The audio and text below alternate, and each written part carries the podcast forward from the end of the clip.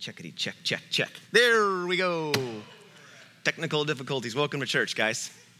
Glad you're here today. Um, good morning.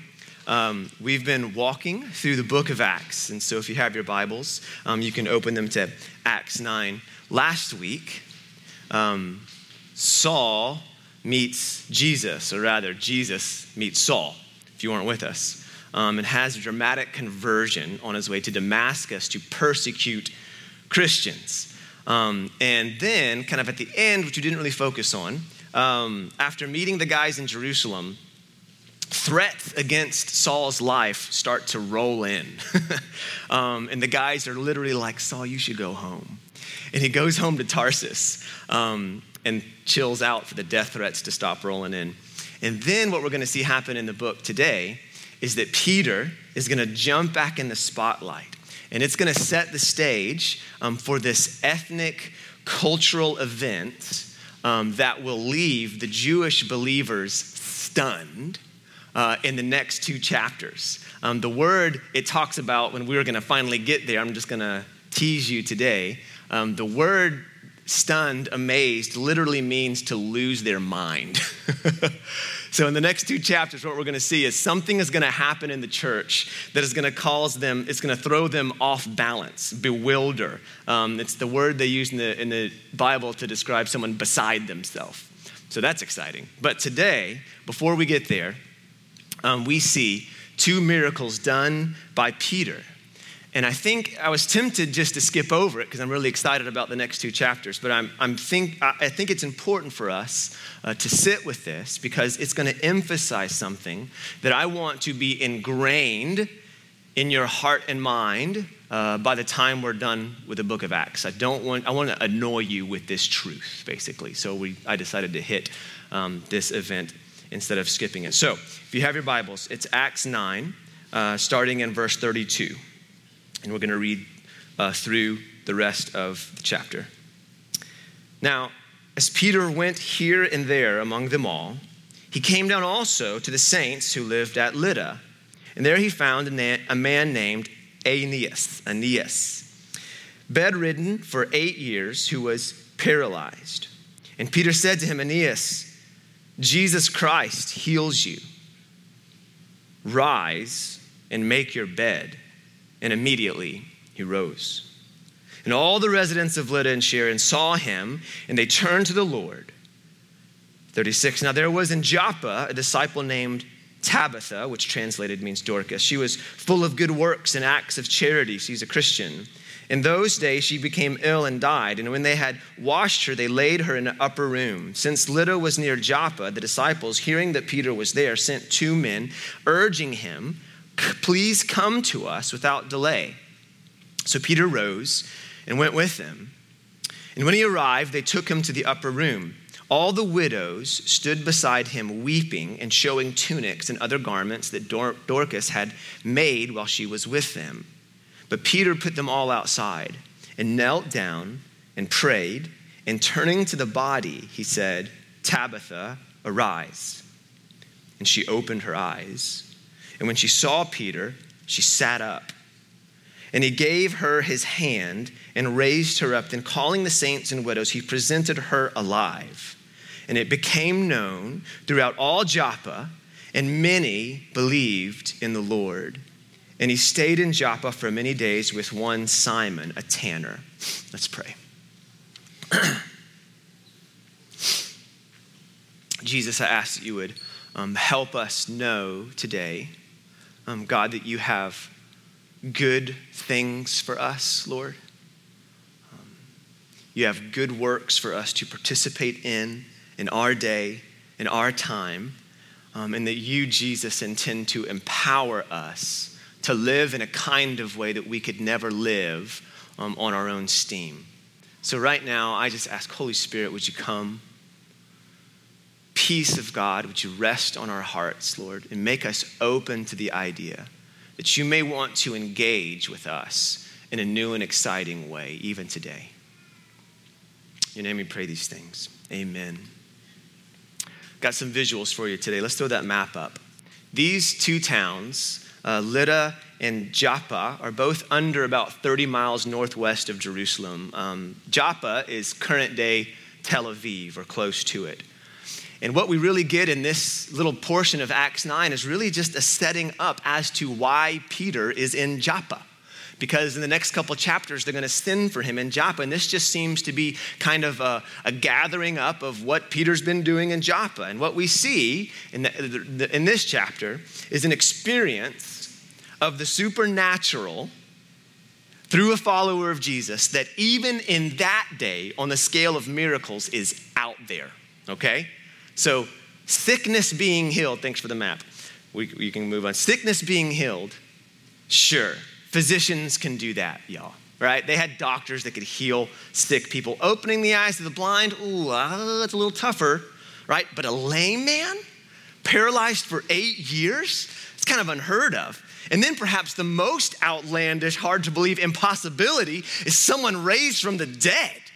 So this is getting out there. It should be noted, however, that Jesus had done the exact same thing in his earthly ministry. And Peter is doing just what he saw Jesus do, especially in the case of Dorcas. Almost exactly mirrors exactly what Jesus did in Mark 5 with Jairus' daughter. Sends people out, prays, raises her up, presents her alive, right? It's almost the exact identical format that Peter participates in, is exactly what Jesus did. We see actually three times in the Gospels, Jesus brought someone back from the dead in his ministry Lazarus, John 11, Jairus' daughter, Mark 5, then a widow's son in Luke 7. And every time he does it, there is an uproar of astonishment and overwhelming and amazement because, contrary to popular belief, y'all, they weren't Neanderthals in the first century who mindlessly believed every paranormal claim out there, like we sometimes think right? Oh, they believed a chariot pulled the sun across the sky. Guys, this was Greco Roman history, uh, time period. These, these people stood on the shoulders of Plato and Pythagoras, okay? The, the Renaissance in the 1500s was simply a rediscovery of the scientific thinking that had established itself in that culture 300 years prior. So these people had scientific thinking with which they assessed the universe. They were not just mindless Neanderthals, right? While the physicians of their day could do their best, this is clearly, that being said, this is clearly outside the realm of man's power or understanding, even today. Okay? Anyone raised the dead lately? So, what we are seeing in the book of Acts at 30,000 foot level is this, right? Nothing less than this a new humanity, empowered and recreated by the Spirit of God, advancing a completely new way of living on the face of the earth, right? And the major point is this we're seeing this over and over and over again in the book of Acts. It's done in a power that transcends not only our ability, but our understanding as well. We tracking? This transcends our ability and understanding. Jesus, y'all, is called the second Adam. What's that mean by that? Well, it's getting at his coming. Jesus coming is this sort of kind of redo for humanity, right? In Jesus, God is recreating humanity to live in a totally new way off of totally new power. First Corinthians, I'll give you a little reference right here. 1 Corinthians 15. The scriptures tells us the first man, Adam, became a living person. But the last Adam, the second Adam, that is Christ, is a living, give, is a life-giving spirit Adam, the first man, was made from the dust of the earth, while Christ, the second man, came from heaven.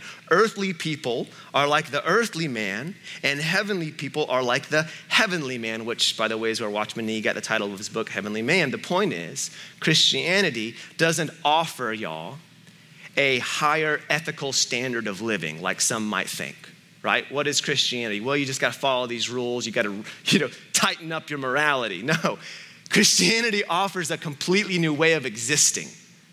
The new way, it's humanity 2.0. It's what we're seeing here.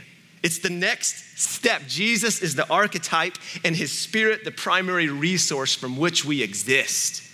It is a new creation in the earth advancing, right? Jesus would say it this way. He wouldn't use 2.0 language, that's our language, right? He would say it this way the kingdom of God has come and is advancing. So if you think about it that way, Jesus is saying, lay down your arms because a new king is here.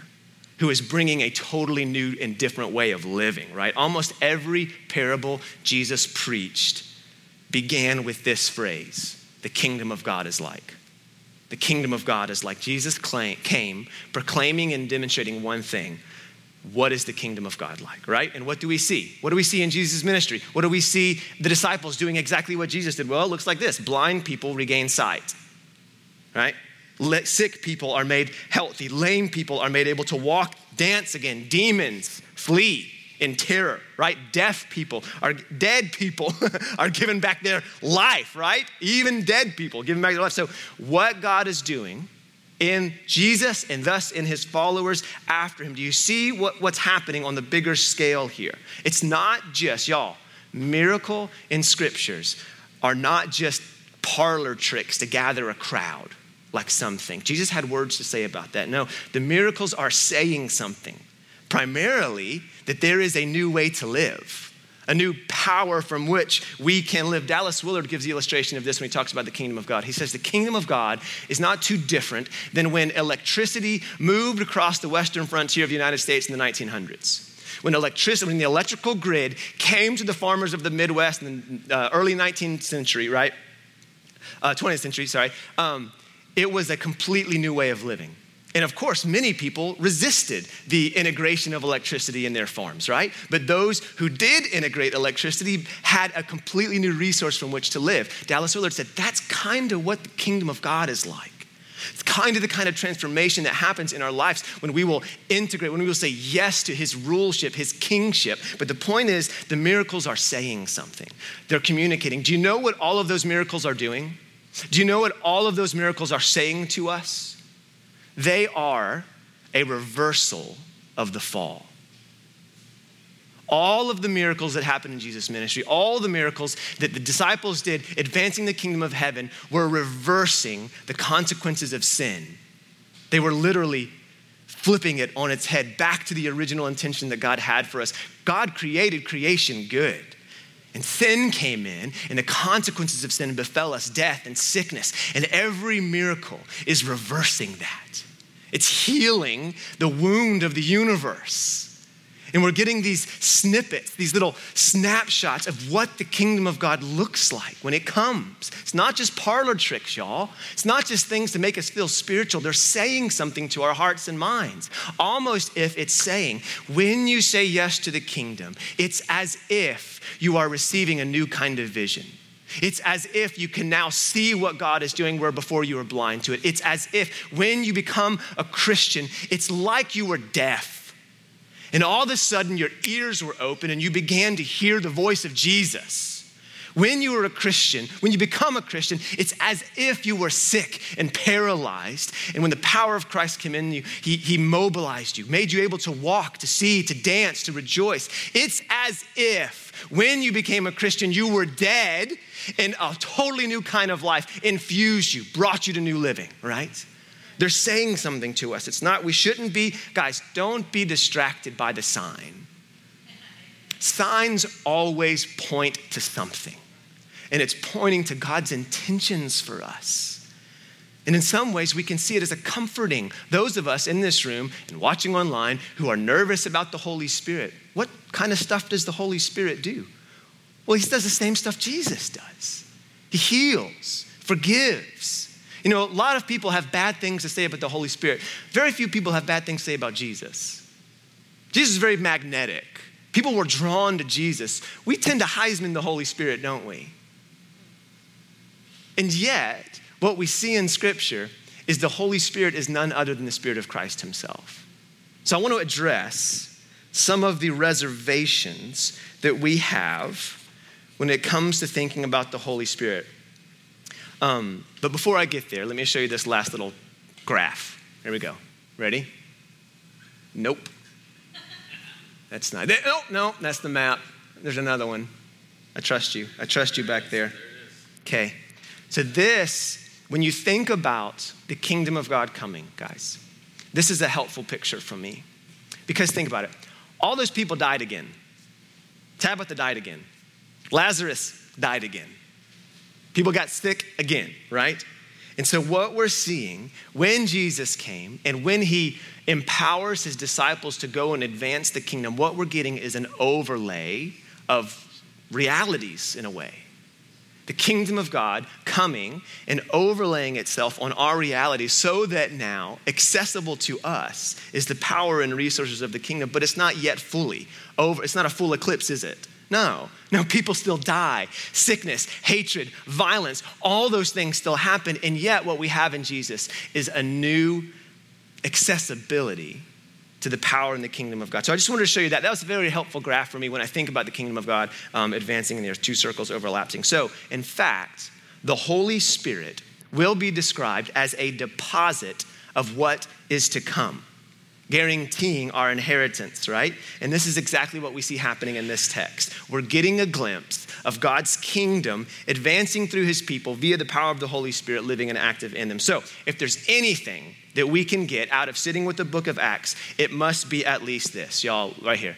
There is no Christianity outside a spirit filled Christianity. There is no Christianity outside of a spirit filled Christianity. If you are not saying yes to the indwelling presence and power of the Spirit of God, then your faith has splintered off of biblical Christianity and is something else entirely.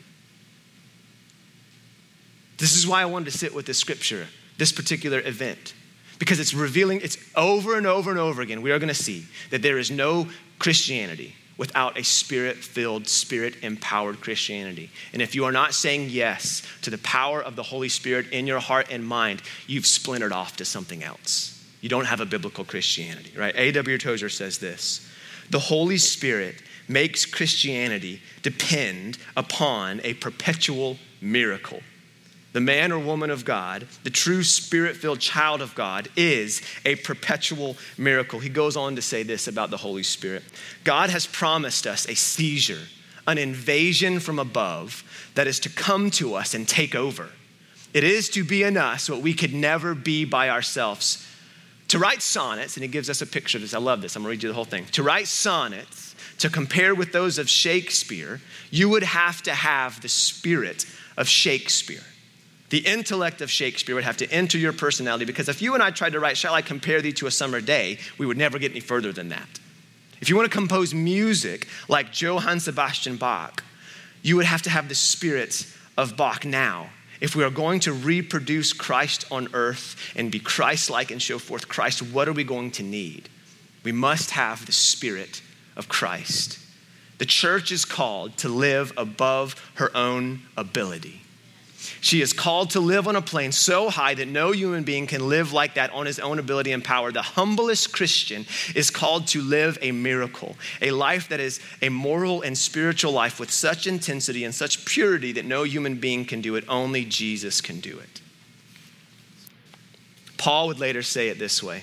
What we preach is not ourselves, but Jesus Christ as Lord and ourselves as your servants for his sake. For God said, who let for God, who said, Let light shine out of darkness, made his light shine in our hearts to give us the light of the knowledge of God's glory displayed in the face of Christ. Here it is. But we have this treasure in jars of clay to show that his all surpassing power is from God and not from us. So, from Scripture, I want, I hope that you'll see today that the whole idea of Christian living, of Christian motivation, is done out of an all surpassing power that does not originate with us.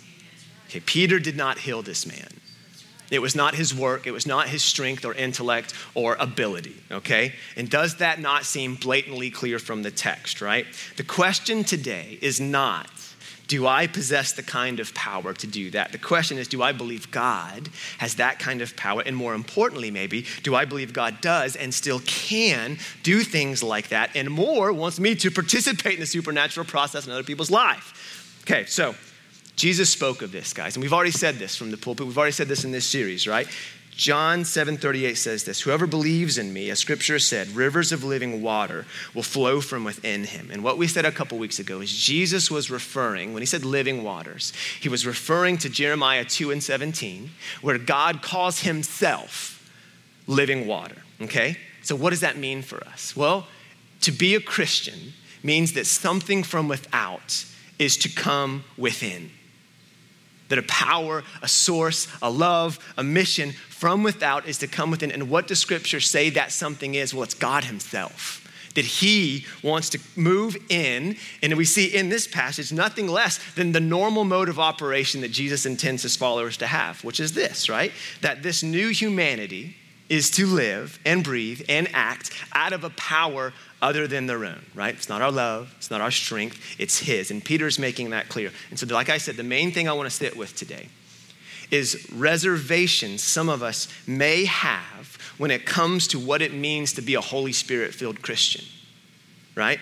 If Christians are meant to be a living miracle, like Tozer said, if they are meant to be indwelled with power not their own, right? If that indwelling, which I'd argue from this text and a hundred more texts we didn't read, if that indwelling is to be integral to what it means to be a Christian, if this is true, then why have so many people said of the modern church today in America that most of, being, most of what is being done in the church can be done without the help of the Holy Spirit? Have you heard this? In other words, is it possible that the church has decided to live, move, act, and breathe within its own abilities instead of relying on the power and presence of the Holy Spirit, right? You might have grown up in a tradition where the Holy Spirit was Him we don't speak of, right? He's the guy that makes people weird and fanatical and uncomfortable and no thanks. My faith is dignified and reasonable and I'll have none of that Holy Ghost nonsense. For many Christians, the Trinity is the Father, the Son, and the Holy Scripture, right? And for whatever reason, right, we have abandoned the idea of God dwelling in us, living and active. And it's not horribly hard to see why, right? I mean, it's basically impossible to come to the conversation about the Holy Spirit with a blank slate. Everyone has something in their minds when you say baptized in the Holy Spirit. Normally has more to do with Hollywood and less to do with the Bible. But I want what I think I want to help you discern today, right, is through the reservations you may have about what it means to have the Holy Spirit filling you indwelling you, right? And people can just get needlessly weird about this stuff, right? So let's have a look at the text and see what we can learn. The first thing I want to point out is that Peter's words reveal to us the framework with which he uh, perceives the supernatural. Look at what he said to, to uh, the first, the lame paralytic, right? Miracles in Christianity are not like any other mystical claim on the paranormal what do I mean by that? Well, most claims on the paranormal or the supernatural are recipes for power, right? They're like goat's blood and you need some of this, or they're obtained through study or some sacred object. So think of like mystical monks or witch doctors or people who claim to talk to the dead, right? They have some object, right? Like the crystal ball, whatever. So the claims of the supernatural and the paranormal normally revolve around that kind of stuff. Are we, are we, are we talking here today? But what, is, what does Peter say? He says, Jesus Christ heals you. Stand up in his healing, right? So Peter's framework, right, is that he is an extension of another power, another love. And whose power is it? Well, it's Jesus' power. So the first thing I want you to sit with today when we think about the Holy Spirit is that the Holy Spirit is the Spirit of Christ. That's who he is. Romans 8 and 1 Peter 1 both refer to the Holy Spirit as the Spirit of Christ. If the Holy Spirit feels weird and unpredictable and not trustworthy, you need to know today that the Holy Spirit is the Spirit of Christ. So if you wonder, what's the deal with the Holy Spirit? Like, what does he do? Well, you, you just got to look at Jesus, right? In the, we'll, we'll see places where Jesus healed people, right? And so if your question is, well, does the Holy Spirit make people jump up and down? Well, look at when Jesus healed people. Did they jump up and down? Yeah, some of them did. Yeah. Well, okay, does the Holy Spirit rebuke and correct? Yeah. Yeah, Jesus did that too, right? Does the Holy Spirit heal people? Mm-hmm. Jesus did that, right? Um, physically, emotionally, spiritually. Does the Holy Spirit forgive your past? Yeah. That's what he does. That's what the Holy Spirit does. He's the Spirit of Christ. Jesus did all that and more, and the Holy Spirit longs to take what Jesus did and make it real to us, like we said a couple weeks ago. Therefore, we, what we see in Scripture and in our own experience, when people experience the Holy Spirit, there is a wide variety of responses to the grace and forgiveness of God being made real to them in that moment, right? So I don't know if you grew up in a church where that kind of stuff happened, but when some people experience the power of the Holy Spirit, a peace and a stillness comes over them, a sense of rest and calm.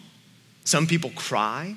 It's emotional for some people. Some people shout and dance. Some will kneel. And often, guys, the ideas that we gather about the Holy Spirit, right, is not from the biblical work of the Holy Spirit, but how we see people responding to the work of the Holy Spirit. Does that make sense? So, isn't it easy to see how the Holy Spirit can get a bad rap? Because we see people responding to Him in a wide variety of ways, often reflecting the person more than the work of the Holy Spirit, and we say, I don't want that. And, and often throw the baby out with the bathwater. The Holy Spirit is the Spirit of Christ, and He makes real to us the work of Christ Himself, right? Okay, so Peter said, Jesus Christ heals you in this passage. And if you've seen a frothy, wacky, emotional expression of Christianity used to manipulate and control others and want nothing to do with it, neither do I. But I'll tell you what else I don't want anything to do with is a Christianity that lacks the power to actually change anything in my heart and mind, right? So I would rather risk experiencing and saying yes to the Holy Spirit and letting Him make real to me the work of Jesus than risk a Christianity that has no efficacy in my life, has no power to transform, no power. And the real deal of Christianity in Scripture is Holy Spirit filled Christianity. There is no other. You won't find it.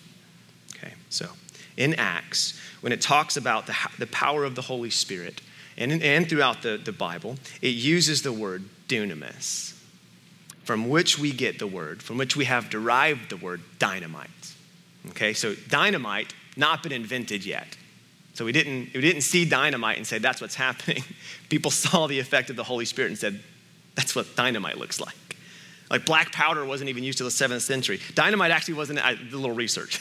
dynamite actually wasn't uh, invented until the 1870s uh, by Alfred Nobel, Nobel Peace Prize guy. And he decided to use the Greek name dunamis, right, dynamite, uh, to label his chemical mixture of nitroglycerin. The word itself, dunamis, is used 120 times in the New Testament, referring to the power of God, right? Um, and in Acts 1 8, it was that where he said, wait until the power of the Holy Spirit comes. That's dunamis, dynamite. It is power that actually does things, literally blows mountains to pieces. So the picture is, is telling, isn't it? It's getting to us, communicating to us the kind of impact God can and longs to maybe have in your heart and mind. And so the question pops into my mind immediately if I'm not seeing the power of Christ actually do something in my heart and mind, defeat sin, remove guilt, fill me with joy, give me energy to love, am I missing out on biblical Christianity? Right? So, the other thing I want you to see in this passage about the Holy Spirit. Um, and almost every time in the book of Acts, when the Holy Spirit falls, every time he heals, every time he's manifested, given, whatever, every time signs and wonders happen, people get saved. That's one of the things that always, almost always happens when the Holy Spirit falls. It's twice in this short passage. We see it twice 35 and 42. All the residents of Lydda and Sharon saw him and they turned to the Lord. So, all the residents of Lydda and Sharon, like revival happens in this small town okay? And then 42, it became known throughout all of Joppa, and many believed in the Lord. And we, we're going to see this repeated over and over and over in the book of Acts, right? In other words, this power, the power of the Holy Spirit, does not only come to comfort and strengthen and transform and heal his people, but here, the end result is not simply goosebumps and the affirmation of salvation, but causing new salvation to spring up from the ground, new spiritual life in dead places. Almost every time in the book of Acts, when the Spirit falls, poured out outsiders are brought in. So it's an interesting uh, thing to notice when we think about what does the Holy Spirit do? Does he just give us good services? No. I mean, yes, do that, that'd be great, but that's not the point, is it? Every time he comes, every time he falls, every time his spirit is made manifest, people from the outside are brought in. Or you could say it this way God's spirit longs to intimately indwell you. It's true. Yes and amen. He wants you to know you're saved. He wants you to give you assurance of salvation. That's what he does. He leads you to truth. He sanctifies you. Yes and amen. He empowers you. Yes and amen Amen. But He is not about you. The Holy Spirit is not about you. He doesn't exist for you and only for you. His intentions aren't just to get you fat and happy as a Christian, but rather longs to conscript you into his joy of seeking and saving the lost, right? Raising new life in dead places. You can say it this way The effect of the Holy Spirit on you will never lead you to become more self centered. Never. The Holy Spirit leads us to be God centered and others focused. The Holy Spirit, what He's gonna do is he go, He's going to obliterate pride. That's something He's gonna do, right? He's, he, the Holy Spirit is gonna bring to your attention the needs of others instead of causing you to obsess about your needs, right? The Holy Spirit will convict you of sin, right? And will really rarely point out the sins of others, right? And if He does, it ain't for you to be all judgmental, okay? Despite that, despite that external work, right? Or I'm sorry, the internal work, others, the Holy Spirit work tends to be others focused, right? Despite that, sorry. The human heart is such that it will take anything and everything and try to fit it in a cosmos that revolves around them, right? So, and sometimes if Christianity will aid them in creating a universe that revolves around them, sure, I'll take some Jesus. You know, you know what I mean? And it's, and I think it's easy to get a little confused, right? The preacher is always saying stuff like, God loves you, He values you, He died for you, and we can drift into thinking God's all about me, right? And I, all, like, all the stuff I want to do, God's going to make that happen, right? And so we've talked about this often here, right? The consumerism that happens in the church. And I, I'd even argue that droves of people are leaving the church right now because they were functioning under the reality that church was all about them that Holy Spirit is all about them. God's all about them. It's no longer entertaining, no longer feel, stop singing the songs I like. So, so you drift on to all that stems from a perspective that God and the church and the Holy Spirit exist for me instead of the other way around. I mean, the, the reason I'm still here, right, as a Christian and a pastor in this ministry, is not because I find this event entertaining. Uh, the, the reason I am still here, the reason I'm continuing to do these things because I have a conviction that Jesus is the most beautiful, worthy, powerful person in the universe. And my worship of him manifests itself in the serving of others. I mean, that, that's the reason we, eh, because he poured himself out to death, so I, I want to reflect that, right? So while we are the object of God's affections, praise his name, his affections do not terminate on us, okay? They don't terminate on us. You know what happens when we think they do? Things get stinky. You ever been around stagnant water? Mosquitoes, rot, mold, nasty junk. When we begin to think that God's power, that His love are for us and us alone, we become selfish children. Like Veruca Salt from Willy Wonka. You know, that little snotty girl? Daddy, I want a golden goose. Remember that one? Give me, give me. I can't tell you how many times I've listened to people talk about church or God, and I just see her little head in my voice. I want a golden goose, Daddy. and I think when I when I hear people that have drifted into that kind of thinking about God and the Holy Spirit and, and community, I have a couple thoughts. First, I think you're not going to last long. And second, I think you must be so angry all the time because you know the problem with thinking everything revolves around you is that no one else knows that. So you got to go around telling everyone that it's all about you. I mean, how exhausting is that? Right? Going around trying to communicate to everyone, this is about me, everyone. it's about me, my desires, my wants, right? God's gift to us totally free. We can't pay for it. We can't prove we deserve it. While His kingdom heals us, redeems us, yes, it's not first and foremost about you and therefore we don't get the glory. That's the whole thing about grace and faith, right? And that's why I would argue that a desire to worship, hang with me, a desire to worship, y'all, to, to say thank you, is one of the only clear indicators of saving faith, if you ask me. The substitutionary work of the cross of Christ, capturing your imagination, right? And and uh, reflecting that and, and pouring yourself out in gratitude towards that work, to me, is one of the only clear indicators you have saving faith a thankfulness, a gratitude in your hearts. If you are banking, guys, on your love or your valiant acts of compassion to give you worth to God and to others, then you have no reason to worship, right?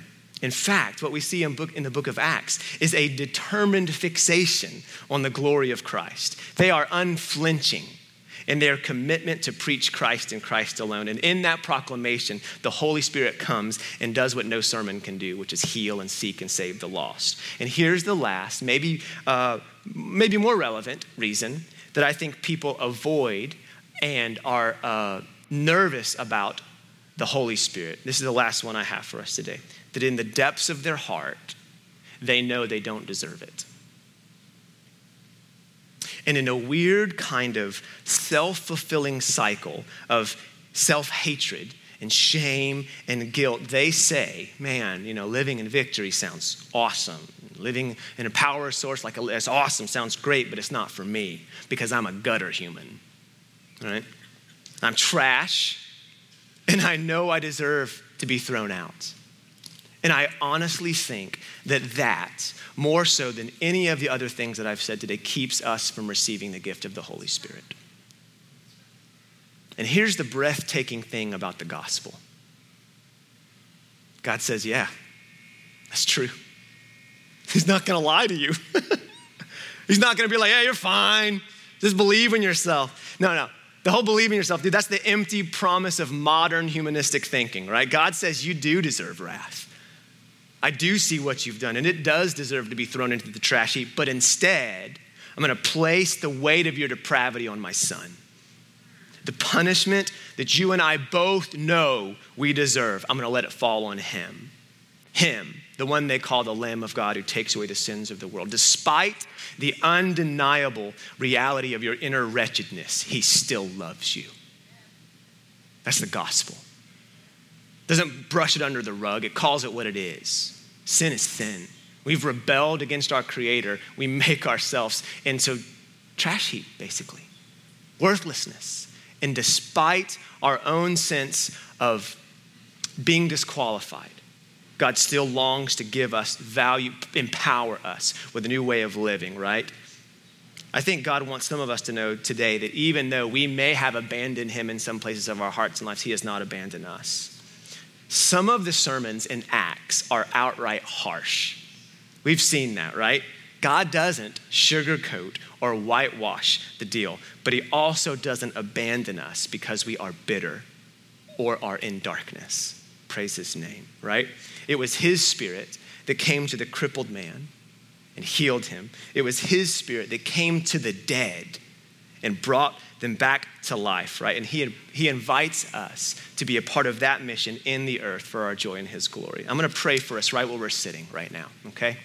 Let's pray. Lord, I ask that you would open our hearts to the power of your Spirit bearing down on us today, Jesus. God, I ask you um, that you would physically heal today. Lord, there are ailments and areas of suffering that we have told no one about. And I pray, Holy Spirit, that you would come right now